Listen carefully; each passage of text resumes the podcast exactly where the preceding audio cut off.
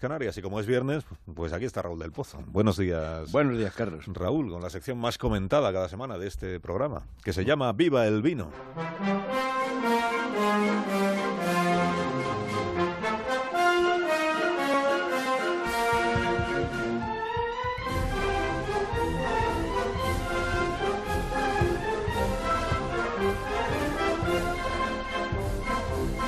Cuando tú quieras, maestro. Pues ni van a hacer la cama, ni van a hacer la comida, ni la compra, ni van a ir al trabajo.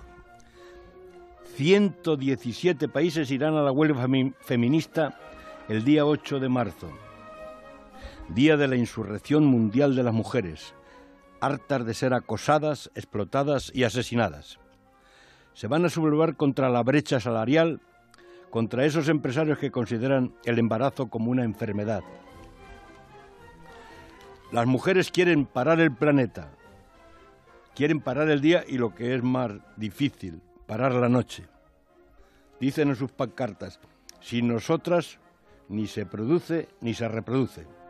Inés Arrimadas ha declarado que Ciudadanos no apoyará la huelga porque es anticapitalista y ellos no son anticapitalistas. El PP, el PP tampoco participará porque la considera una manifestación elitista y rompe el modelo de sociedad occidental. Pedro Sánchez llama a la participación y a paros de dos horas. Y Podemos, ¡bum!, se volcará en la huelga. Algunas feministas radicales propusieron la huelga de piernas cruzadas, inspirada en Lisístrata, la heroína griega que ordenó a las mujeres que se negaran a hacer el amor, que es un galicismo, pero se negaran, ya se sabe aquí, con el objetivo de parar la guerra.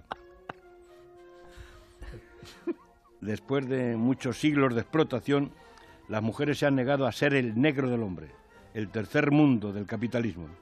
El grito universal Me Too contra el acoso de los productores de Hollywood ha agitado el feminismo. Algunas, como Catherine Deneuve, hablan de caza de brujas, de sexofobia. Pero la feminista Brigitte Despentes ha contestado diciendo que esa es la opinión de una vieja blanca.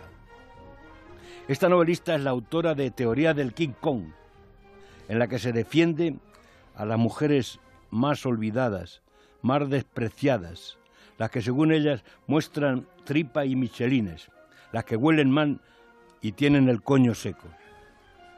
Recordemos que las sufragistas lucharon por los derechos de la mujer y por el voto femenino en las tabernas contra el alcohol y la vida licenciosa de los hombres, donde los maridos decían, ellas, las más bellas, las que nunca engañan, las botellas. Pero cuidado con el nuevo puritanismo. Apoyemos la justa lucha de las mujeres, pero digamos, viva el vino. Hasta luego, Raúl, que lo pases bien, que tengas un buen día. Y ahora el comentario de José Ramón de la Morena, como cada mañana.